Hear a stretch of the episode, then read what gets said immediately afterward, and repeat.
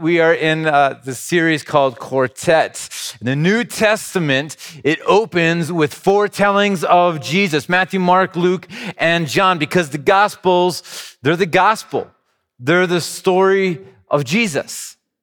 And so these, these four evangelists, that's what they are sometimes called, evangelists, they, they give us this story and they tell us the same essential story, the life, the teaching, the death, and the resurrection of Jesus, but they do so in their own unique voice. And they put their own particular theological emphasis in the letters that they want us to, to read. And so we have four stories, not one, but four.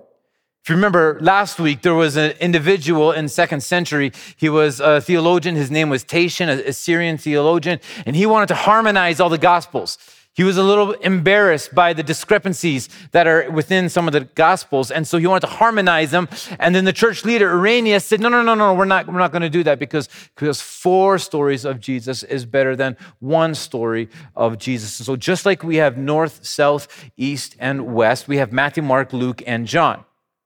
If you're looking at the mountain range, if you look at a mountain range from north, south, east, and west, you're going to see different aspects of that same range. It's the same with Jesus. We ha- you can look at Jesus from the viewpoints of Matthew, Mark, Luke, and John, and you're going to see different aspects of Jesus. So Matthew, Mark, Luke, and John were inspired by the Holy Spirit, but they were not dictated to. I think you can say amen to that. They were inspired, but they weren't dictated to. I often wondered, I don't know if you ever wondered, but I had that question what does inspiration look like? Is it, the, is it the Holy Spirit, like kind of sitting on your shoulder, whispering to you the letters that you're to write, and you're dictating those letters? I don't think that's inspiration. The Holy Spirit was working with them allowing them to use their own personality, their own voice, but they weren't being dictated to. Inspiration is not dictation. That's why you can hear their own unique voices. You hear the urgent voice of Mark. That was last week, right? Immediately, immediately, suddenly, suddenly, that was Mark. You hear the distinct Jewish voice of Matthew. You hear the Gentile voice of Luke, and you hear the very spiritual voice of, of John. You hear them talking about Jesus in an inspired way, and they're using their own voice.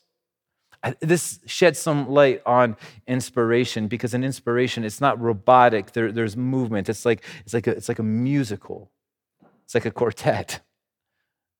There's uniqueness to it. And so if they don't agree on every detail, and they don't, that doesn't matter. That actually is secondary because the theology of Jesus is more important to these gospel writers than historical accuracy. They aren't just trying to give you a biography. That's what they are doing. They are giving us a biography, but they're not just trying to give us a biography. They're trying to show you God revealed in Christ. And so today is the gospel letter of Matthew.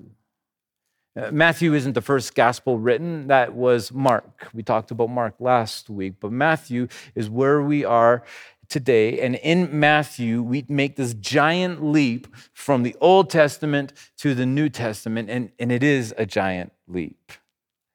Not, not even in just time, it's 400 years between Malachi and Matthew, but in emphasis. Something shifts. There's a reason why we use language like Old and New Testament. You'll see why in a minute. So if you have your Bibles with you, you could turn to Matthew 1, verse 1. Matthew 1, verse 1. This is where we're going to start. This is, this is what Matthew says. This is a record of the ancestors of Jesus the Messiah, a descendant of, of David and Abraham. So Matthew opens up by making this announcement. He says, This is a record of the ancestors. That word record that I'm reading out of the New Living Translation, in other uh, translations, it says, This is the genealogy of the ancestors of, of Jesus the Messiah. So the, the word for that, that word, um, the original word Greek for genealogy or ancestors here is, um, is Genesis. So it actually, it reads like this. This is a record of the Genesis of Jesus Christ. And what we can say is that Matthew is the genesis of the New Testament. Like, just like we have a Genesis in the Old Testament, Matthew is the Genesis of the New Testament. But stay with me for a moment here. In the Christian reading of this, Matthew is the Genesis of the whole Bible. Stay with me. Because only as we look back in the Old Testament through the light of Christ can we read the Old Testament in the proper Christian light. You, you, can read the Old Testament, but you're not going to be able to understand it without first understanding Jesus. When you, when you understand Jesus, you're going to be able to go back to the Old Testament and say, Oh, I, I think I get it. I think I understand what's going on here. Now I see. And so the record of the Genesis of Jesus, the son of David, the son of Abraham, this is how Matthew begins this gospel. And what follows is a genealogy of Jesus that goes back to David and even further back from David to the patriarch Abraham. The New Testament opens not with miracles, not with the life and the death and the resurrection of Christ, but it opens with a timeline a genealogy. Why a genealogy? I don't know if you've ever asked that question. A genealogy is not a great way to draw people into the story. I don't know about you, but when I open Matthew 1, I'm not enjoying reading a whole chapter of names that I cannot properly pronounce. It doesn't do a good job of drawing me into the life of Jesus. But what it does do really well is it creates context gives context to the story. What Matthew is doing is telling us that Jesus is the fulfillment of all the promises that God had made in the Old Testament. And all those promises are coming true in Jesus. And he points to Abraham. And so it makes sense that we go to Abraham to remind ourselves of the promises that God has made. And if you remember, the promise that God made to Abraham is that his seed would be a blessing to all the nations of the earth. And that comes true through Jesus. The promise that God made to David, that Matthew mentions, is that one of his sons would sit on an eternal throne. That comes true with Jesus. So Jesus is the seed of Abraham that is greater than Isaac, that is going to bless all the nations. Jesus is the son of David that is greater than Solomon, who sits on an eternal throne. Last week, when we were in um, the Gospel of Mark, what was, what was the, the word, the big theme that came from Mark? Immediately, right? It was immediately, immediately, immediately. There's such a, a pace to the, to the gospel of, of Mark. Everything was so fast paced. So, if immediately is the reoccurring word in the gospel of Mark, fulfilled is the reoccurring word in Matthew's gospel, specifically that the scriptures will be fulfilled. More than any other gospel writer, Matthew is going to draw our attention and point us to the Old Testament. And in doing so, he's going to be telling us a message and saying that only the only the Old Testament can only be understood through the light and the life of Christ. There's a, a famous uh, philosopher, Soren Kierkegaard, Kierkegaard. You familiar with Soren Kierkegaard? He has this uh, statement that I think a lot of you will uh, remember or at least uh, have heard before. He says this He says, We understand life backwards, but we can only live it forwards. We understand life backwards, but we can only live it forwards. How many of you have heard that statement? Yeah. Yeah. How many of you have figured that out by now? Right? There's a good chance that if you figure this out, you're probably more in the second stage of life than in the first stage of life. Because life only makes sense as you look back and you say, oh, I get it. Now that I have maturity, now that I have experience, now, now that I have a little bit more wisdom and a little bit more information, I understand why my parents made the decisions that they did. I understand why uh, my boss made that decision because now I'm, I'm a boss, right? It, only after uh, time, experience, and wisdom do you look back at your life with a, gla- a, greater sense of clarity? And that's very much the, the way the Old Testament and the New Testament are related. You're going to go through the Old Testament. If you start in the Old Testament, you're going to go through it, and a lot of questions are going to be popping up, and you're going to be like, I, am not really sure I understand. And, and, and what's going on here? But you can only understand that as you look back after you understand Christ. That's the Kierkegaard reason. I can do one, one better. Um, the movie, The Sixth Sense, M. Night Shyamalan, 1999. How many of you have seen that movie? Okay. How many of you have not seen that movie? I am really disappointed. That, that is one of the all time great movies. And, and I, you have had 20 years to watch this movie, okay? I am going to spoil the movie for you. Spoiler alert, this is what happens. This is the I See Dead People movie. And it's kind of strange and it's kind of creepy. And you're, you're watching this movie and you're kind of wondering what is going on. And then at the very end, you get it and you're like, oh, he was dead the whole time. I get it. That totally makes sense.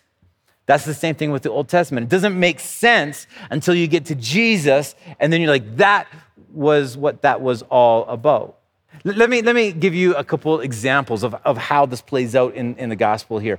So uh, we'll stay in the first chapter, Matthew 1. We're going to go down to verse 22 here. And so let me just read this to you. So this is Matthew 1 22. So all of this occurred to fulfill. So there's that word, and you're going to come across that word quite a bit of time here. So all of this occurred to fulfill the Lord's message through his prophet. Look, the virgin will conceive a child. She will give birth to a son, and they will call him Emmanuel which means God is with us. And it's really interesting because what Matthew is talking about here is the virgin birth of Christ. And he's referring to the prophet Isaiah that lived 600 years earlier. And Isaiah had a prophecy and he wrote that down. You can find that writing and that prophecy in Isaiah chapter 7, verse 14. I think I have it on the screen here, Isaiah 7 14.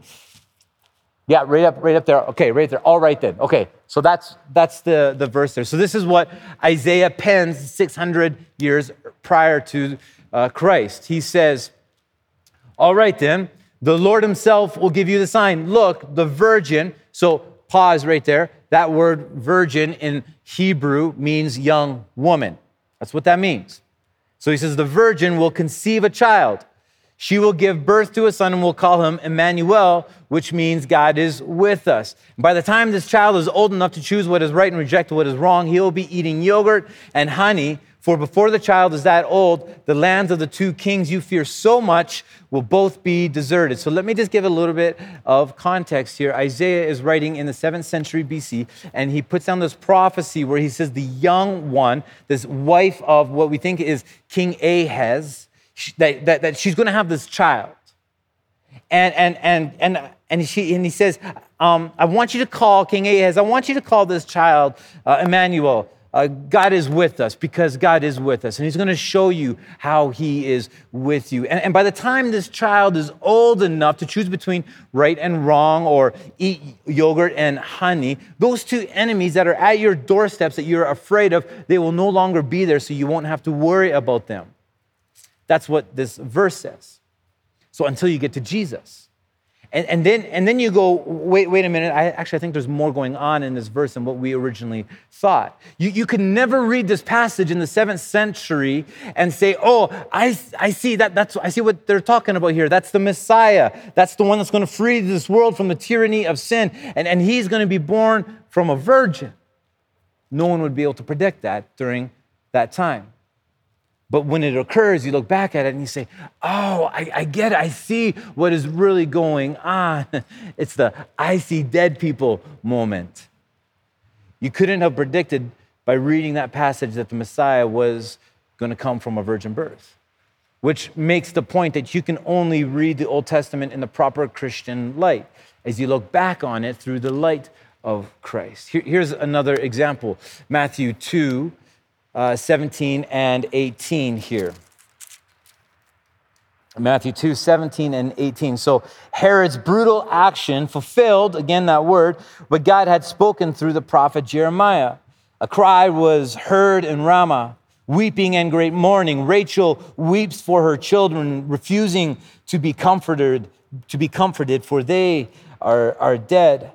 This is at the end of Matthew's description of when uh, King Herod sent his death squads into the town of Bethlehem to kill every baby boy that was under the age of, of two. And, and, and he says, he kind of wraps up that, that sequence by saying, This fulfills what Jeremiah said, the prophet Jeremiah said. And you can read about that prophecy in chapter 31 in the book of Jeremiah. But let me give you a little bit of context of what Jeremiah was talking about when he first penned that prophecy down in the time, and you're going way back now, in the time of the patriarchs with um, Abraham and Isaac and, and Jacob, uh, Jacob had a, a, a, wife. His wife was named, he had a couple wives, but uh, his favorite was Rachel.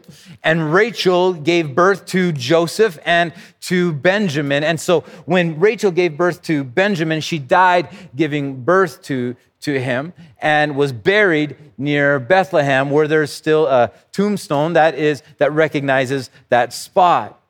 Over the course of time, Rachel kind of became a little bit of a patroness to Hebrew children. And so, in this act of prophetic imagination, where, with, of Jeremiah in the sixth century BC, and he's knowing he knows that, that Israel is about to get invaded by the kingdom of, of Babylon. And history knows that situation as uh, the, the king of that country as King Nebuchadnezzar. So King Nebuchadnezzar invades Jerusalem and he's going to destroy it. And when he destroys Jerusalem, children are going to die, families are going to die. And, and Jeremiah, on seeing this oncoming destruction, he refers back to Rachel and he says, Oh, even Rachel, is weeping at what's going to happen to your children. And, and, and she's going to refuse to be comforted because they're all dead. But now, 600 years later, Matthew sees something else in that passage.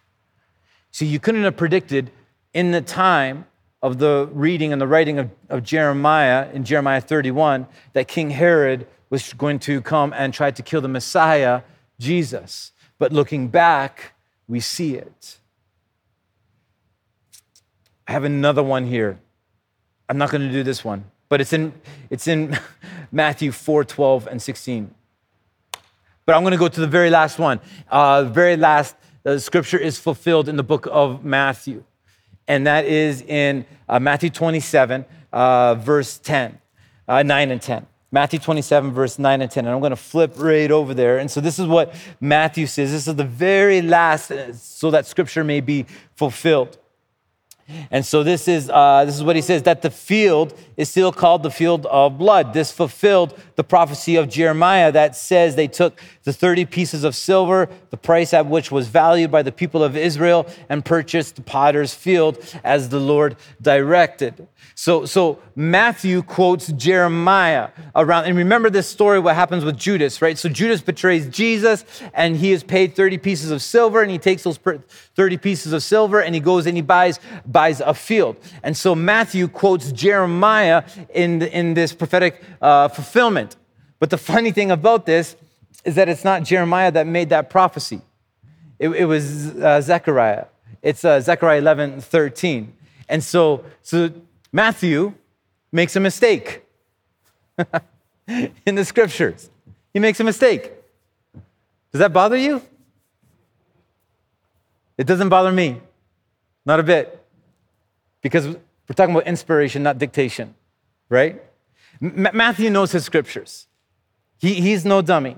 And, and, and I can just imagine he's thinking of this verse, the one of the prophets uh, wrote that talked about 30 pieces of silver that involves a potter's field. And, and it really fits in with the Judas story. And so he's like, I'm pretty sure it's Jeremiah. Jeremiah, he did most of these, Jeremiah and Isaiah. So I'm pretty sure it's, it's Jeremiah. And so he, he, he references Jeremiah as the one who originally penned that prophecy. So he's like, let's write that down. And so you go to Jeremiah and you scour all through Jeremiah to find Matthew's source. And, and it's not there because it's not in there. It's in the book of Zechariah.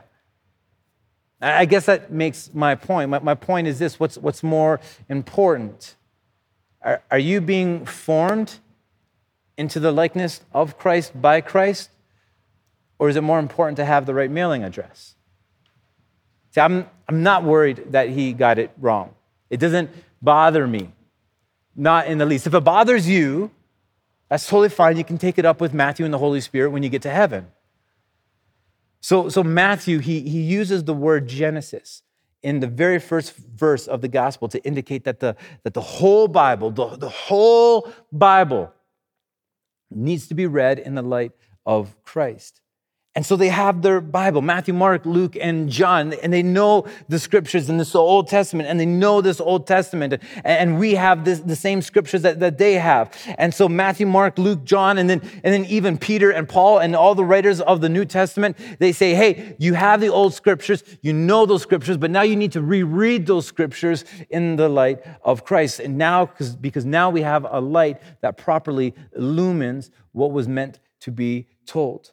It, it, would, it would go back to the Sixth Sense movie. It would be like we were right in the middle of the Sixth Sense and you've never seen it before. And, and I said, Grant, what's going on? And I paused the movie and I said, give me a synopsis.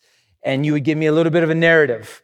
You would say, this is kind of what's happening, and, and they're trying to solve this mystery and this problem. It's a little vague, it's a little fuzzy, but I think we need to watch it to the very end to be able to see. And I would say, yeah, you're right. You need to watch it to, to the very end. so we get to the very end of the movie, and then I then I, I pause the movie and I say, okay, Grant, what happened? What is the movie? And you say, oh, how did I not get it? Bruce Willis was dead the whole time. The guy was wearing the same clothes throughout the whole movie. How did I not catch that? That's what Matthew, Mark, Luke, and John are saying. Just saying, we have the Bible. But, but now we have to reread it because Jesus is with us. And Jesus has always been with us. And Jesus was the Alpha, and, and, and He's the Omega. And, and all things are going to come to light because of who Jesus is. You, you can say it this way all scripture is fulfilled in Jesus. So if a biblical text does not look Christ like, we haven't yet read it right.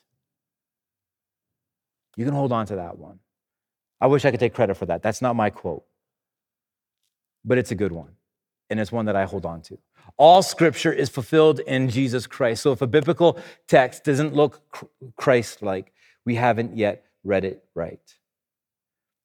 There's one more um, theme that is going on in this gospel. Actually, Melody mentioned it right at the front end of the service. It's the theme of discipleship. Uh, Matthew, more than any other writer, any other gospel writer, puts an emphasis on discipleship uh, more than all of them. Matthew is the guy that is saying, hey, it's not enough to just believe in Jesus. You, you have to obey him. You, you, have to live it out. You have to, you have to, you have to walk out the lifestyle, the way of, of Jesus. You have to live that out. This is why the, the Sermon on the Mount is in Matthew. The Sermon on the Mount that we have spent so much time in this, this past year. It's three chapters of nothing but red letters of Jesus saying, and, and live this way. And, and this is what it looks like when you follow me. And, and this is what this is what it looks like. And Luke, when, when Luke talks about the Sermon on the Mount, he takes those whole three chapters and he condenses it into half a chapter. And it's not a Sermon on the Mount, it's actually a Sermon on the Plain with, with Luke. He's wanting to emphasize something different there. Mark, Mark doesn't even talk about this. John, not a bit. But Matthew, it is absolutely, absolutely prominent. For, for, for Matthew, actually, mountains are an important theme in Matthew. It's, it's, uh, it's where uh, announcements are, are made. If there is a big um, a proclamation, Matthew says that, that Jesus goes on a mountain. You know, actually, it's that, that idea that really formed um, the, the naming of our church summit here.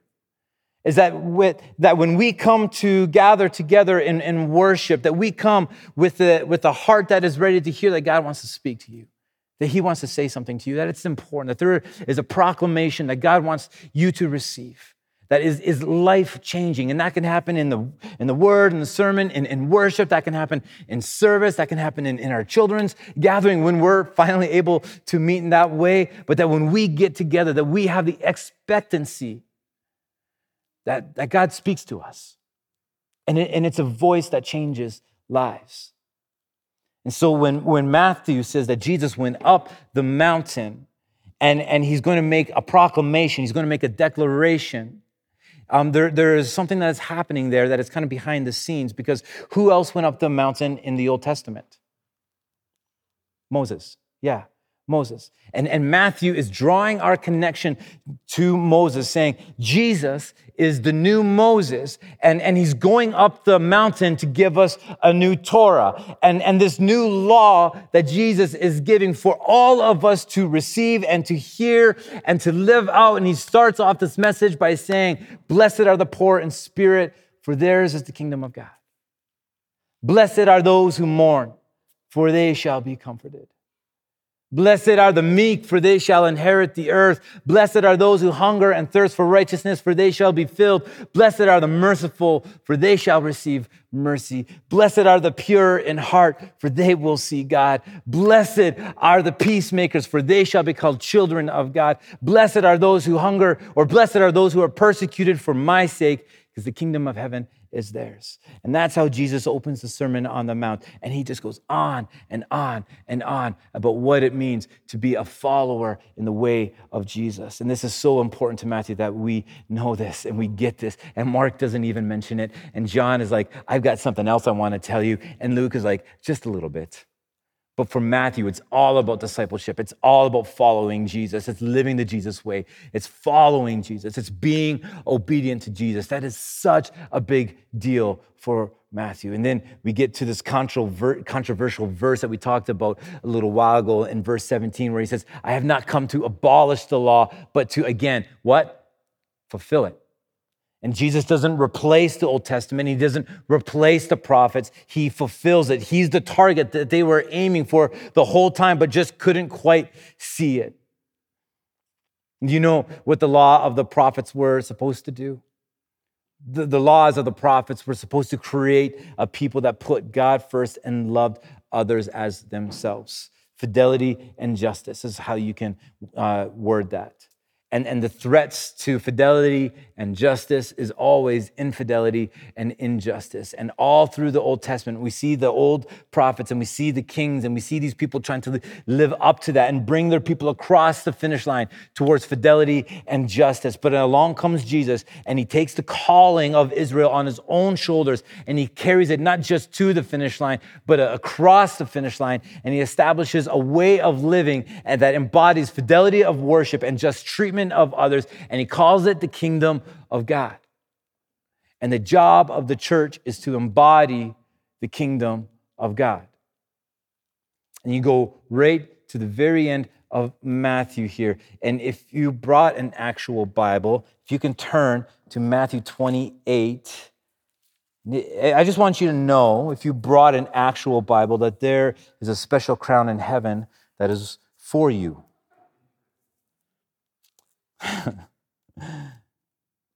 so we'll start in verse 16.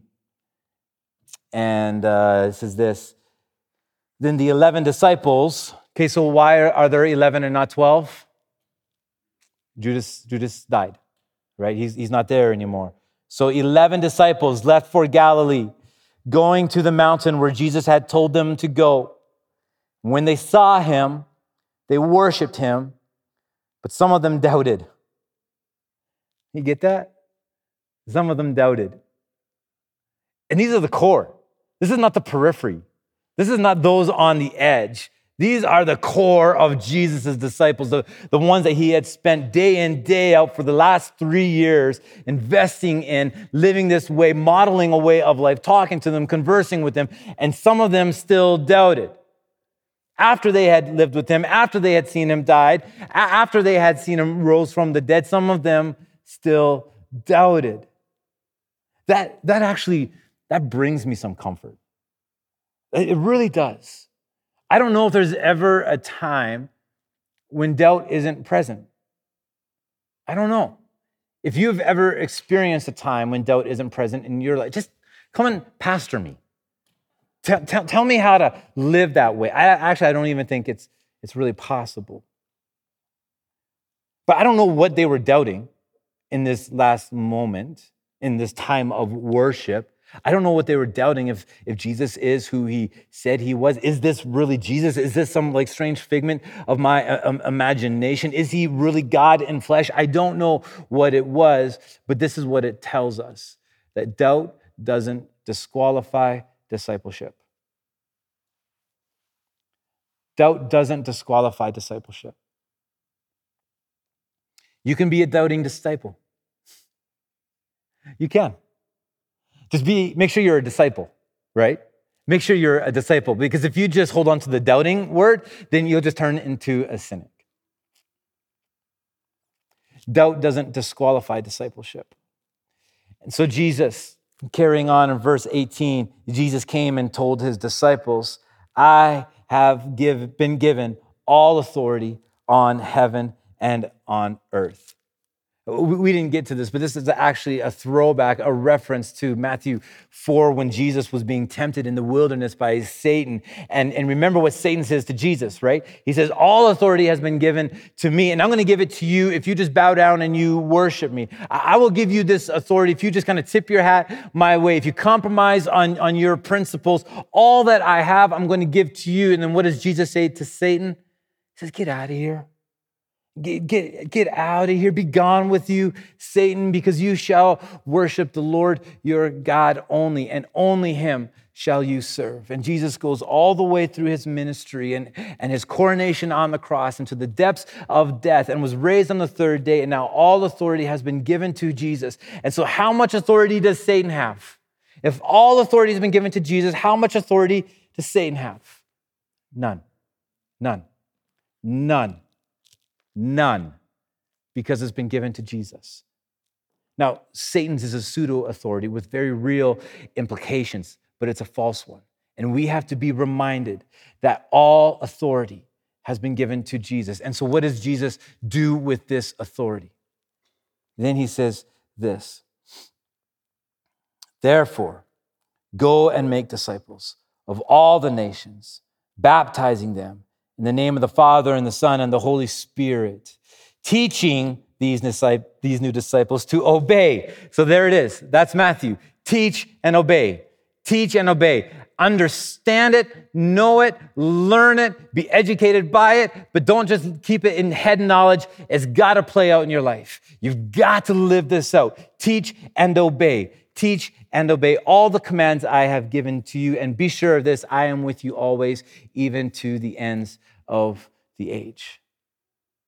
That's how Matthew ends his gospel. And after reading this gospel, the only rep- appropriate response is to be baptized, to become a disciple of Jesus, and to teach others to become a disciple of Jesus. Amen. Stand with me, and I would like to close off in communion. We do have a liturgy that is available to us. And so we're going to we're going to read this liturgy together and if you are joining us online, I would invite you to read it out where you are. I know that might be a little awkward, but but read it out and let the words that we are reading let them just rest in your your soul. Think about them, ruminate on on them, um, meditate on these words and then we're going to take the elements that are given to us, and we're going to participate together in receiving those elements. But this is our liturgy. Uh, most merciful God, we confess that we have sinned against you in thought, word, and deed, by what we have done and by what we have left undone. We have not loved you with our whole heart. We have not loved our neighbors as ourselves. We are truly sorry and we humbly repent for the sake of your Son, Jesus Christ, have mercy on us and forgive us, that we may delight in your will and walk in your ways to the glory of your name. This is the table, not of the church, but of Jesus Christ. It is made ready for those who love God and who want to love God more. So come, you who have much faith and you who have little, you who have been here often and you who have not been for a long time or ever before you who have tried to follow, and all of us who have failed. These are the gifts of God for the people of God. Come not because the church invites you, it is Christ who invites you to be known and fed here. So this is Christ's body that is broken for you. And Christ came to a world that was broken. And he came and his body was broken in a way to come alongside the suffering with this world that you and I all endure. Let, let's participate in the co suffering of Christ together. in communion, uh, Jesus not only stands with us in our world in brokenness, but he gives us an alternative. And he points us to a new hope and to a new cup and a new covenant. And that's Christ's blood that was shed for you. So let's uh, participate and drink this together. Father, thank you for your life. Thank you for the hope that you give to us. Thank you that you model a way for us to live and to live in a way that, um, that, that breathes hope. And I pray that we would, we would receive that as well, the hope that you give that only comes from you. And thank you that we can put our trust in you, that you are the embodiment, that you fulfill all scriptures that everything in Scripture, it points to you and, and, it, and it becomes a yes and an amen in you. And so I pray that our feet would be planted on the solid rock that is Jesus Christ, our firm foundation. In your name we pray. All God's people said, Amen. Amen. Thank you so much for joining us this morning. And for online, thank you for participating with us as well. I just hope and pray that you walk in God's blessing this week. Amen. You are dismissed.